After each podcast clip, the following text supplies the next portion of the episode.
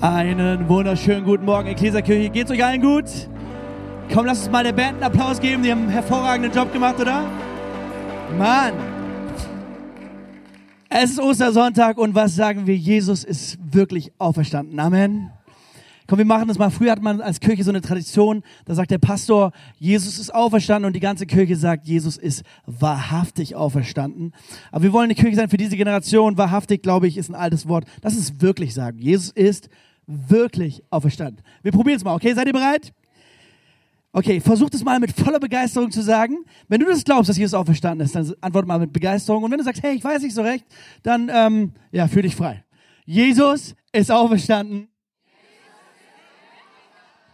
Jesus, er ist wirklich auferstanden. Yes, okay. Ich weiß, ich hab's versaut. Aber hey, heute Morgen, Ostersonntag, ich freue mich, dass ihr da seid. Hier in der ersten Reihe müssen ein paar Leute richtig steil hochgucken. Wie geht's euch allen? Okay, hey, wir haben ein richtig gutes Teambuilding schon gehabt und es sind schon Tränen geflossen, weil einfach Gott so gut ist. Amen. Ihr dürft mal hier rüber gucken zu unseren Täuflingen. Sitzen alle in schwarz da. Ich bin entschieden mit blauem Wassertropfen. Ist es nicht ein cooles Statement? Freut ihr auf diesen Tag hier? Lass mal einen Applaus geben. Hammer. Ich möchte heute Morgen mit euch ein bisschen auf die Via Dolorosa schauen. Wir hatten ja Karfreitag unseren Gottesdienst schon unter diesem Motto Via Dolorosa. Und ich möchte mit euch einmal einen Text anschauen aus dem Lukas-Evangelium. Der findet statt eigentlich nach der Auferstehung, aber es fasst die ganze Geschichte ein bisschen zusammen. Okay, seid ihr bereit, Bibel zu lesen mit mir? Ja? Okay, vielleicht, Christian, schmeißt du mir die erste Folie bitte hin. Und Lukas 24, Vers 13, wir lesen alle gemeinsam, am selben Tag gingen zwei.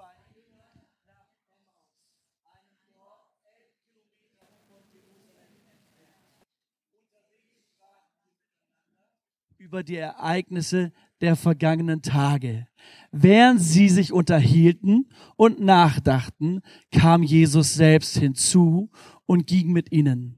Aber sie, wie mit Blindheit geschlagen, erkannten ihn nicht. Worüber sprecht ihr da miteinander? Wollte Jesus wissen. Die Jünger blieben traurig stehen und verwundert bemerkte Kleopas, einer von den beiden: Du bist wohl der Einzige in Jerusalem, der nichts von den Ereignissen der letzten Tage weiß. Was meint ihr? Fragte Jesus. Das, was mit Jesus aus Nazareth geschehen ist, antworteten die Jünger. Hey, soweit erstmal. Danke fürs Vorlesen. Wir schauen uns hier eine Geschichte an. Du musst dich ganz kurz mit mir hineindenken, okay? Wir haben diese zwei Typen hier. Einer von den beiden heißt offensichtlich Kleopas. Und sie werden so in der Kirchengeschichte die Emmaus-Jünger genannt. Sag mal die Emmaus-Jünger. Und sie werden so genannt, weil sie auf dem Weg nach Emmaus waren, okay? So, das war offensichtlich eine sehr wichtige Reise, weil ich weiß nicht, ob du schon mal nach einer Reise benannt wurdest, auf der du unterwegs warst. Stell dir mal vor, du bist so unterwegs in Urlaub nach Ägypten und dann, also zum Beispiel, ich weiß nicht, Tobi und Luisa, wohin geht ihr auf Hochzeitsreise? Nach Bali. Oh, das ist definitiv eine prägende Reise. Und stell dir mal vor, du kommst so nach Hause und alle sagen nur noch die Bali-Meyers. Die Bali-Meyers, oder? Da wird man schon sagen, hey, warum heißen die so, was ist da passiert? Und weißt du was, genau so ist es einfach. Diese Geschichte war sehr prägend für diese beiden Leute, denn Jesus ist gerade auferstanden. Und nicht nur auferstanden, nein, er hat gelitten, er ist gekreuzigt worden und es ist so viel passiert, dass ganz Jerusalem darüber redet. Das, was wir gerade gelesen haben. Und dann kommt plötzlich Jesus zu diesen beiden Jungs, als sie unterwegs waren und sie erkennen ihn nicht. Und das ist schon ein bisschen komisch, oder? Weißt du was, wenn du die Bibel so liest, die Stellen nach der Auferstehung, dann wirst du merken, dass viele Jesus am Anfang nicht erkannt haben. Und mein Kerngedanke für dich heute Morgen ist, ich glaube, der Auferstandene begegnet dir anders, als du es denkst. Ich glaube, der Auferstandene wird in dein Leben treten, in einer anderen Art und Weise, in einer anderen Zeit, als du es dir vorstellen kannst. Und es wird alles anders sein, als du es dir eigentlich vielleicht wünschen würdest. Auch diese Jungs hier, sie hatten keine Ahnung, dass eigentlich Jesus mit ihnen redet. Aber du wirst nachher merken, wenn wir die nächsten Verse lesen werden, sie sagen, hey, als er mit uns geredet hat, haben unsere Herzen nicht angefangen zu brennen. Und weißt du, was ist meine Hoffnung für dich heute Morgen einfach, dass Gottes Wort in dein Herz fällt und dass es richtig Glauben dafür bewirkt, dass der Auferstandene auch zu dir kommt. Amen. Vielleicht wollen wir kurz beten. Seid ihr bereit zu beten? Hey Papa, danke für diesen Morgen hier. Danke, dass wir Ostern feiern dürfen. Danke, dass wir nicht eine Religion sind, die nur irgendeinen Tod feiert, sondern wir feiern die Auferstehung. Herr, wir feiern, dass du nicht am Kreuz geblieben bist, dass das Grab nicht voll von dir ist, sondern das Grab ist leer, Herr. Und heute Morgen wünschen wir uns, dass wir selber, unsere Herzen einfach erfüllt werden von dieser Freude, Herr, und von diesem Wissen, dass du mit uns bist und dass du lebst. In Jesu Namen und die ganze Kirche sagt, Amen. Okay, hey, für alle, die neu sind, mein Papa da hinten hat mich nach Afrika geschleppt mit meiner Mama zusammen, im Bauch. Ich bin in Afrika geboren. Ich liebe die deutsche Kultur und ich liebe deutschen Luxus, aber ich mag afrikanisches Benehmen, okay? Das heißt, wenn ihr irgendwie... okay, sehr gut. Das heißt, wenn ich ab und zu was sage, was okay ist, dann wundere dich nicht darüber, warum hier ein paar Leute ausflippen, okay? Weil wir sind eine internationale Kirche und wir glauben, dass der Himmel nicht deutsch ist oder schwäbisch oder bayerisch, sondern international. Amen? Okay. So, wenn du sagst, ja, okay, das ist echt komisch, was du sagst, ich stehe gern dir nachher zur Verfügung, wir können gern darüber diskutieren und reden so, aber wir freuen uns einfach über Gottes Wort. Amen? Okay, hey, wir haben hier so 7 schöne Zeichen und diese 7 Zeichen stehen eigentlich für die Via Dolorosa. Die Via Dolorosa ist eigentlich ein Weg in Jerusalem, wo heute die verschiedenen Stationen auf dem Weg von Jesus so nachempfunden werden. Okay, wir haben das Ganze ein bisschen gekürzt, damit das in den Gottesdienst reinpassen kann. Die erste Situation, es sieht aus wie eine Feder, aber es ist eigentlich ein Palmzweig.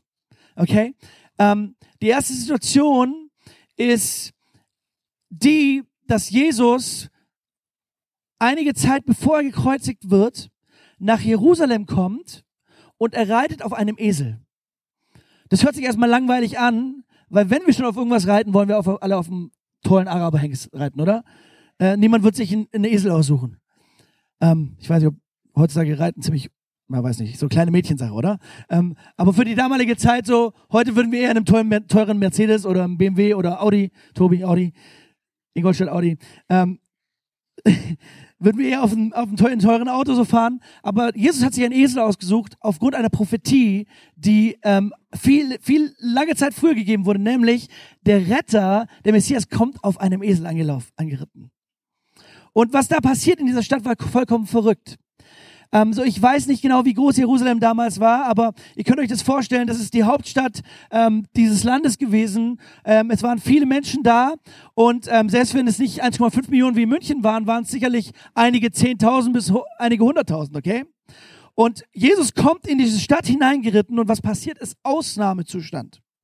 Alle Menschen, weil Jesus kommt, flippen aus, sie rennen zu den Bäumen, sie rennen zu den Palmen, sie holen irgendwie ihre Taschenmesser aus, sie hacken die Blätter ab von den Bäumen, die Zweige ab von den Bäumen, sie ziehen ihre T-Shirts aus, teilweise stehen sie oben oder auf der Straße plötzlich, weil sie sagen, der Retter kommt in die Stadt, wie kann er nur diesen Dreck auf diesen Boden berühren? Keine Chance, Jesus, ich werde ihren Weg begleiten, okay? Und sie legen ihre Kleider da so hin, damit der Esel vom Retter drüberlaufen kann. Das ist schon ziemlich krass, oder? Habt ihr das schon bei dem Rockstar gesehen? Justin Bieber? Ich meine, ich weiß, Mädchen schmeißen ihre BHs dahin und so, aber für Justin Bieber Esel hat noch nie jemand sowas getan, oder? Und du merkst, dass Jesus kommt, es war Ausnahmezustand. Es war außergewöhnlich. Was mich aber so traurig macht an dieser Geschichte ist, dass diese Begeisterung etwa eine Woche anhält.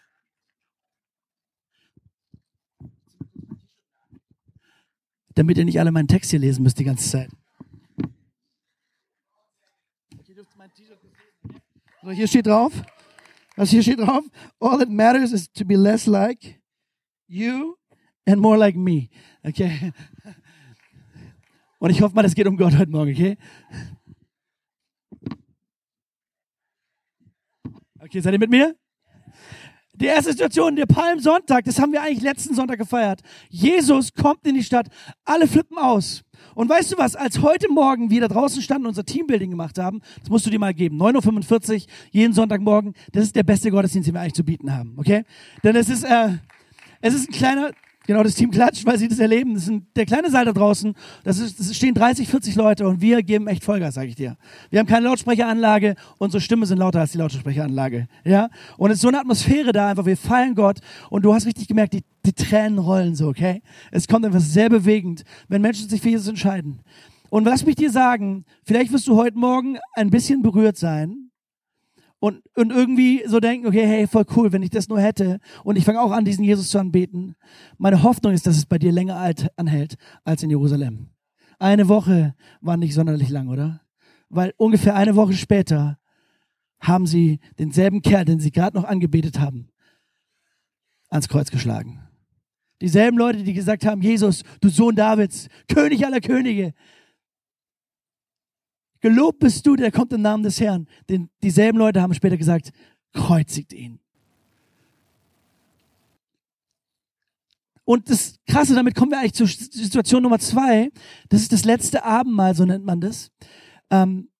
Situation 2 kommt eigentlich deswegen zustande, weil Jesus genau wusste, dass alle Menschen so reagieren würden. Ich glaube, was total wichtig ist festzustellen, Jesus, wenn du ihn beobachtest in der Bibel, er ist nicht überrumpelt von dem Verrat. Jesus ist nicht überrumpelt davon, dass er gekreuzigt wird, sondern er wusste es die ganze Zeit.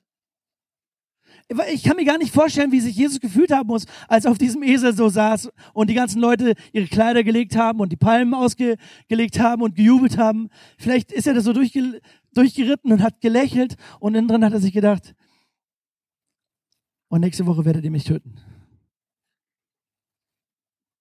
Ich glaube, es muss ziemlich schmerzhaft gewesen sein für ihn so.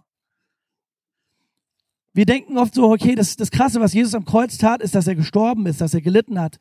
Das ist nicht das Krasse. Ich glaube, das Krasse ist der Verrat der Menschen, die sie an ihm ausgeübt haben. Und wir werden gleich zu einer Stelle kommen, was der eigentliche Schmerz ist. Aber er feiert dieses letzte Abendmahl, er ruft seine besten Freunde zusammen und sie essen miteinander.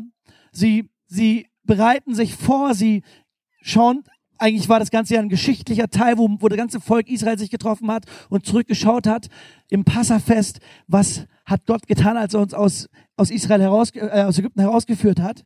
Aber Jesus hat das Ding umgedreht und hat gesagt, okay, dieses Fest, was wir hier feiern, das sollt ihr in Zukunft immer zu meinem Gedenken tun.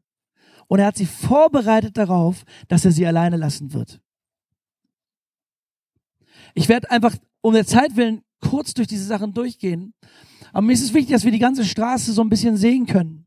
Die dritte Situation ist, nachdem hier beim Abendmahl Jesus zu den Leuten gesagt hat, einer von euch wird mich verraten, er taucht mit mir das Brot in die Soße hinein.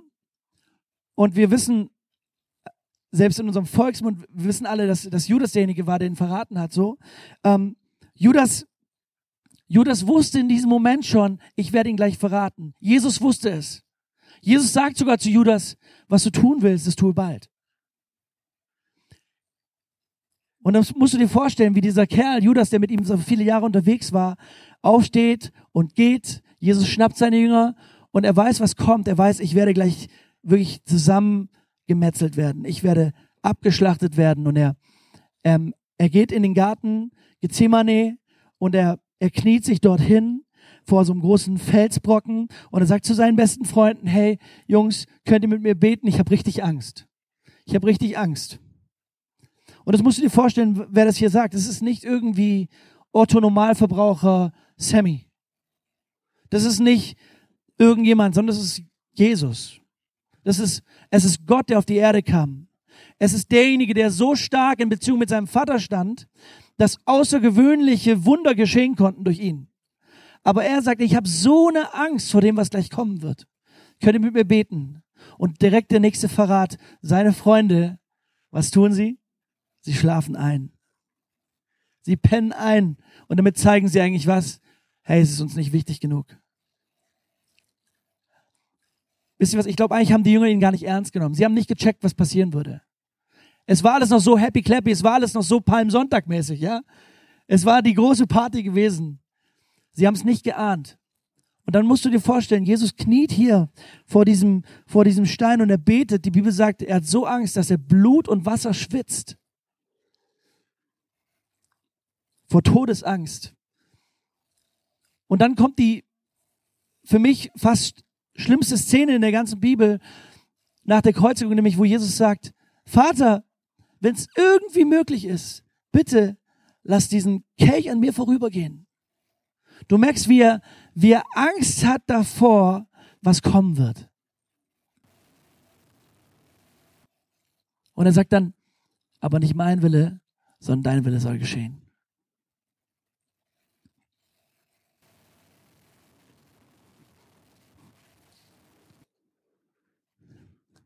Das nächste Zeichen, was wir hier haben, den Hahn, das steht eigentlich wieder für Verrat. Judas kommt ja in den Garten Gethsemane hinein und bringt die Soldaten mit sich.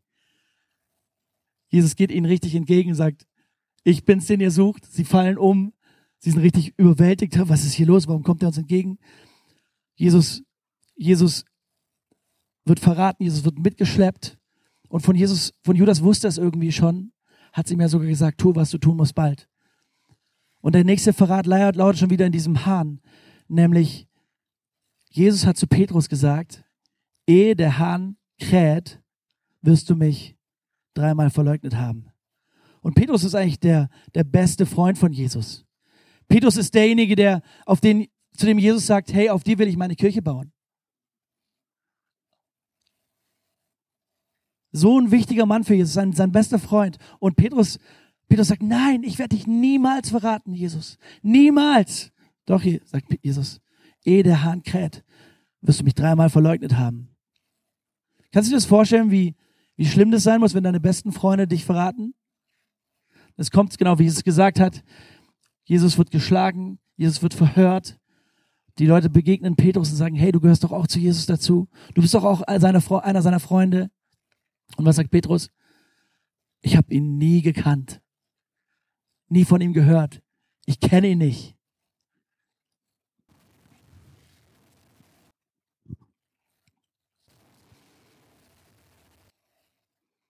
Und dann kommt eine der schlimmsten Foltermethoden der damaligen Zeit. Julius Caesar hat mal gesagt,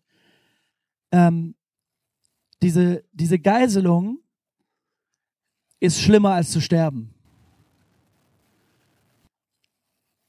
Diese Geiselung ist schlimmer als zu sterben. Und du musst dir das vorstellen, was sie gemacht haben, diese Römer. Sie haben Lederriemen genommen, sie haben Knochenstücke und Metallstücke und alles Mögliche an spitzen Gegenständen hineingewoben in diese Peitsche so. Und wir alle kennen die Indiana Jones Peitsche oder so eine Lederpeitsche. Und kannst du dir gut vorstellen, früher als Brüder, Tobis Brüder, was macht man?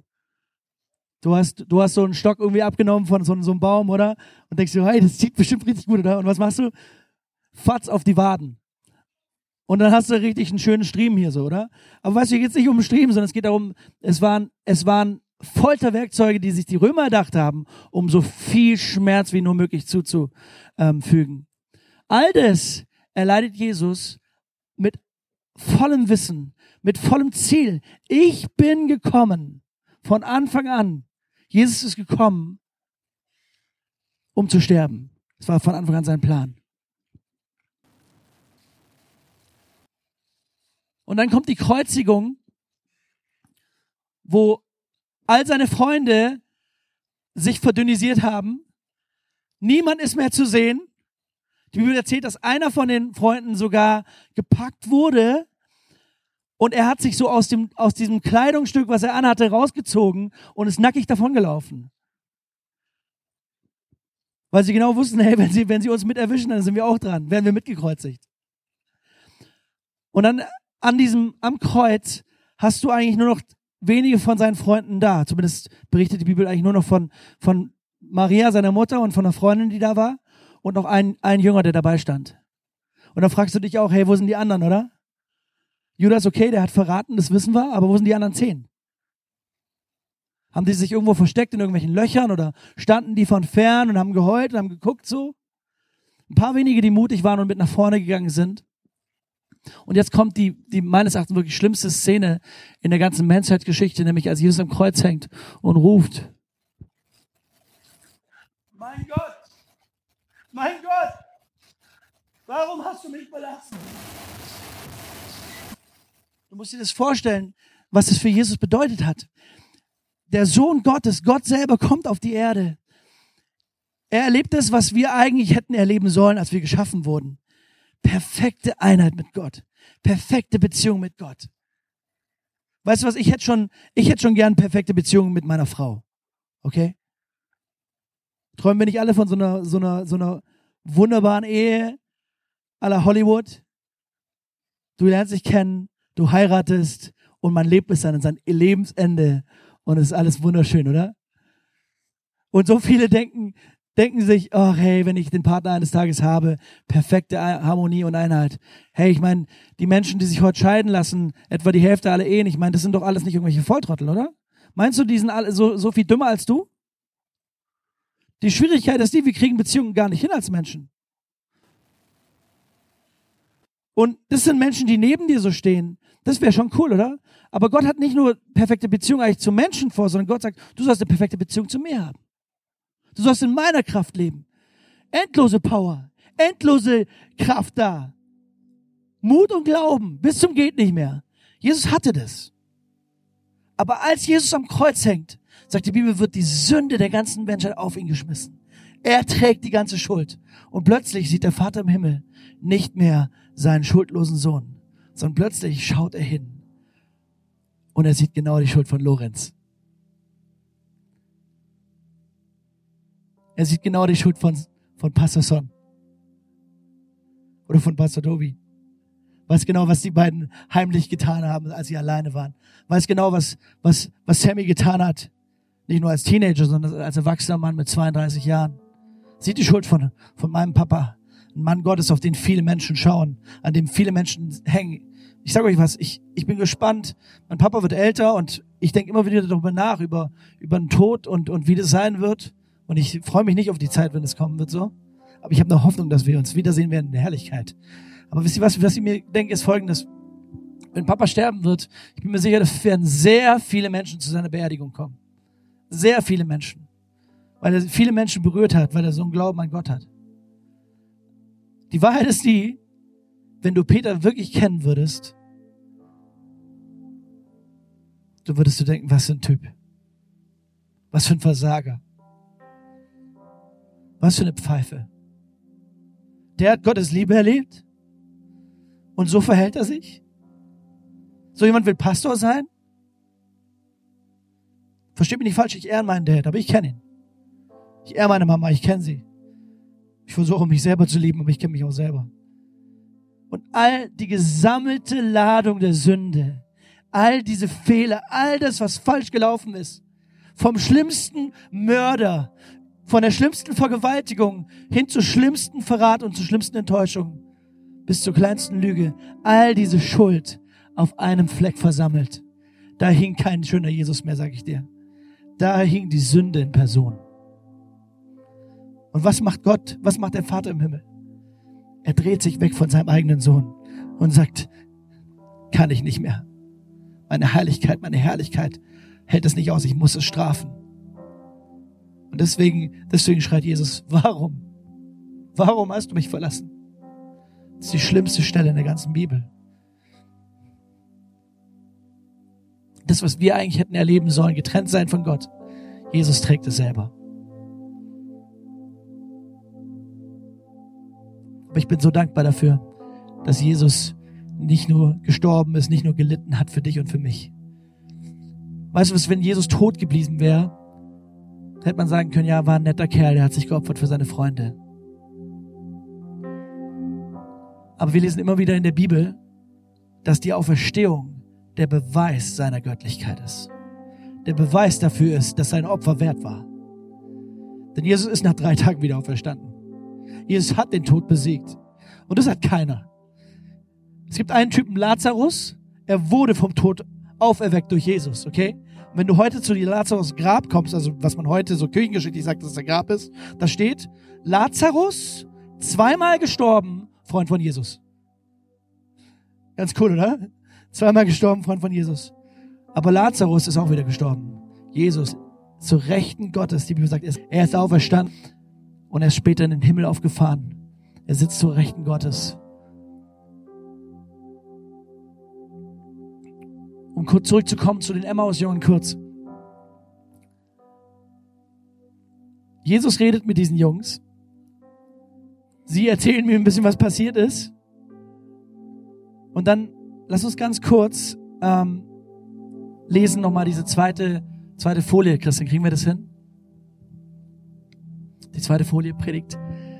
Ich lese euch kurz vor. Die Frauen kamen zurück und erzählten ihnen, sein Engel erschien. Das ist, was die Emmaus-Jünger erzählen. Sie sagten, Jesus lebt. Einige von uns sind gleich zum Grab gelaufen. Es war tatsächlich alles so, wie die Frauen berichtet hatten. Aber Jesus haben sie nicht gesehen. Darauf sagte Jesus zu ihnen, wie wenig versteht ihr doch? Warum fällt es euch nur so schwer, alles zu glauben, was die Propheten gesagt haben? Musste der von Gott erwählte Retter nicht all dies erleiden, bevor ihn Gott zum höchsten Herrn einsetzte? Dann erklärte ihnen Jesus, was durch die ganze Schrift hindurch über ihn gesagt wird. Von den Büchern Mose angefangen bis zu den Propheten. Inzwischen waren sie kurz vor Emmaus und Jesus tat so, als wollte er weitergehen. Schon mal als Jesus mit diesen Jüngern geht, hat er ihnen von Anfang an erklärt, prophetisch, was über ihn vorhergesagt hat. Und was die nächste Szene hier ist, vielleicht können wir kurz auf die nächste Seite drehen. Da heißt es hier, deshalb drängten ihn die Jünger, bleibt doch über Nacht bei uns, es ist spät und es wird schon dunkel. Was sie eigentlich wollten, ist mehr von ihm hören. Sie haben ihn immer noch nicht erkannt. Aber sie haben gemerkt, hey, wenn der so redet, da steckt so Leben drin. Da steckt so eine Hoffnung drin, da steckt so eine Power drin.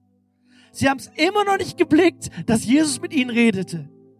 Und wenn Jesus dir begegnet, er wird in einer anderen Art und Weise kommen, als du wahrscheinlich denkst.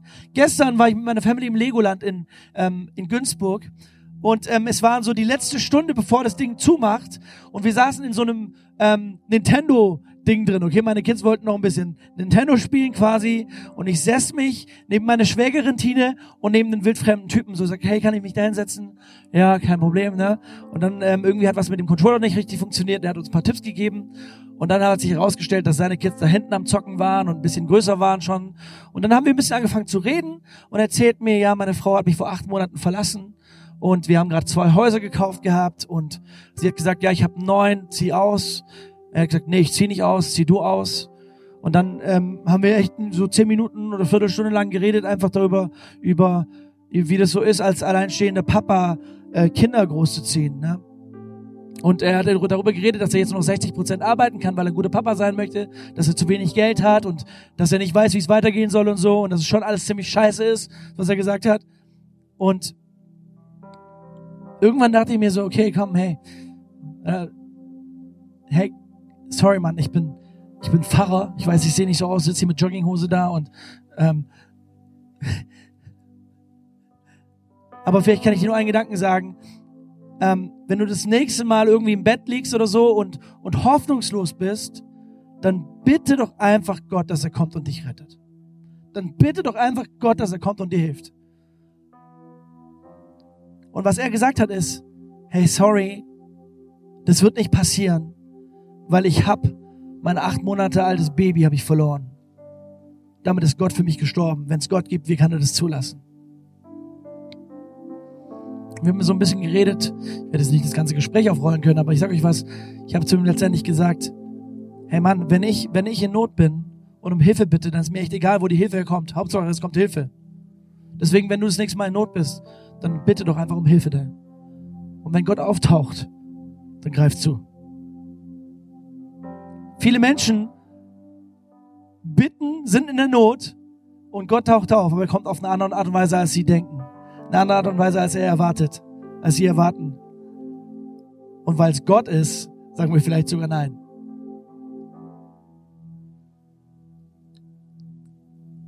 Aber vielleicht bewirkt meine Predigt bei dir das nächste Mal einfach genau dasselbe. Du bist so richtig tief im Mist drin. Es läuft alles miserabel. Du bist am Ende, du merkst, es geht nicht mehr. Dann denk einfach an das letzte Symbol und sag, hey, vielleicht stimmt es ja, was dieser Kerl auf dieser Bühne gesagt hat. Vielleicht ist das Grab wirklich leer. Vielleicht, Jesus, bist du wirklich auferstanden. Und vielleicht bist du wirklich der Kerl, der mir helfen kann. Rette mich. Rette mich. Komm, rette mich. Und ich sagte, da ist so eine Power drin. Hey, wir sind überhaupt nicht daran interessiert, dich zu manipulieren oder sowas. Julian, vielleicht hörst du sogar auf zu spielen im Moment. Wir wollen eigentlich soll uns das helfen, einfach mir auch als Sprecher so, aber weißt du was, hier geht es nicht um Manipulation. Die Musik sollte ich hier nicht verzaubern zu irgendeiner Entscheidung. Sondern was ich dir sage ist, wenn du merkst, ich bin in Not, ich brauche jemanden, der mich rettet, ich brauche wirklich Hilfe. Es gibt einen, er ist auferstanden. Das Grab ist leer. Und er hält immer noch seine durchbohrten Hände hin und sagt, habe ich für dich getan. Und weil er das getan hat, sagt die Bibel, hat den Namen bekommen, der überall im Namen steht. Deswegen ist er der Herr. Und die Bibel sagt, jedes Knie wird sich beugen vor ihm. Heute Morgen feiern wir Menschen, die sagen, Jesus, ich beuge meine Knie freiwillig. Ich bin entschieden, dir zu folgen. Es gibt so ein altes Kirchenlied, was wir oft singen. Das heißt, ich bin entschieden zu folgen, Jesus. Niemals zurück. Niemals zurück. Und das ist die Wahrheit, hey. Das ist unsere Hoffnung. Wir wollen Jesus Christus nachfolgen. Weil ohne ihn kriege ich das Leben eigentlich nicht allein hin, sage ich euch. Ich bin ein echter Versager. Ich brauche diesen Gott. Und wenn du merkst, irgendwann in den nächsten Monaten, vielleicht auch heute Morgen schon, und Jahren, wenn alles am Ende ist, vielleicht kommst du irgendwann zum Schluss und sagst, okay, Sammy, du hast gesagt, ich soll mich an Gott wenden. Dann sprich ein Gebet. Sag, Gott, hier bin ich. Komm und rette mich. Dann denk dran, er wird anders kommen, als du denkst. Vielleicht hat er eine andere Lösung, als du dir erwartest. Aber greif zu. Und so will ich einfach fragen, ich liebe es, diese Einladung auszusprechen. Vielleicht können wir alle unsere Augen schließen. Weil auch hier wieder, wir wollen nicht irgendeine Massenentscheidung haben. Wir wollen dich nicht emotional manipulieren, dass möglichst viele sich hier melden, sondern ich möchte einfach fragen, ist hier jemand da heute Morgen, der sagt, hey Gott, und für mich ist die Zeit gekommen. Ich brauche dich. Rette mich. Hier bin ich. Dann heb doch einfach deine Hand als Zeichen. Dankeschön. Dankeschön. Dankeschön. Noch jemand da? Hammer cool da hinten. Dankeschön. Noch jemand da? Dankeschön. Ich sehe deine Hand. Noch jemand da, für den das gilt. Hier bin ich, Gott, rette mich. Ich schaff's alleine nicht. Noch jemand da? Da hinten. Da, danke. Dankeschön. Gott ist hier. Gott will dir heute seine Hand reichen.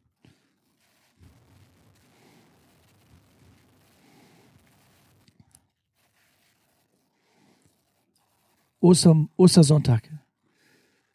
Jemand sagt, ja, Jesus, ich will das auch glauben. Du bist gestorben und du bist auferstanden. Hier bin ich, rette mich. Halleluja. Die Band darf ja gerne wieder anfangen zu spielen. Und vielleicht stehen wir auf und beten zusammen.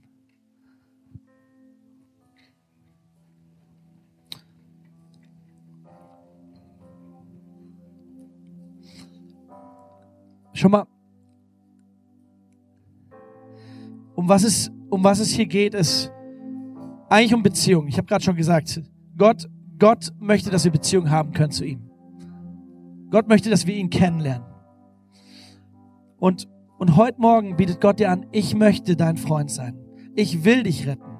Die Bibel sagt zum Beispiel, rufe mich an in der Not, dann will ich dich retten und du sollst mich dafür preisen. Heute feiern wir 6 Leute, die sagen, ich habe Gott angerufen in der Not, er hat mich gerettet und ich werde ihn jetzt preisen dafür. Ich werde mich jetzt zu ihm stellen. Ich will bekennen vor den Menschen, ich bin entschieden, Jesus nachzufolgen. Und du kannst heute Morgen mit mir dieses Gebet einfach sprechen. Vielleicht hast du selbst deine Hand gar nicht gemeldet. Aber sagst, okay, ich will aber, dass es für mich zählt. Dann bet doch einfach mit, okay? Wir werden beten dafür, einfach eine Einladung und sagen, Gott, dass du gestorben bist, soll für mich zählen. Komm in mein Leben, sei mein Herr, sei mein Gott, sei mein Freund, rette mich und mach aus mir einen neuen Menschen. Ich will mit dir zusammenleben. Wenn du das auch möchtest, dann bet gerne mit, okay?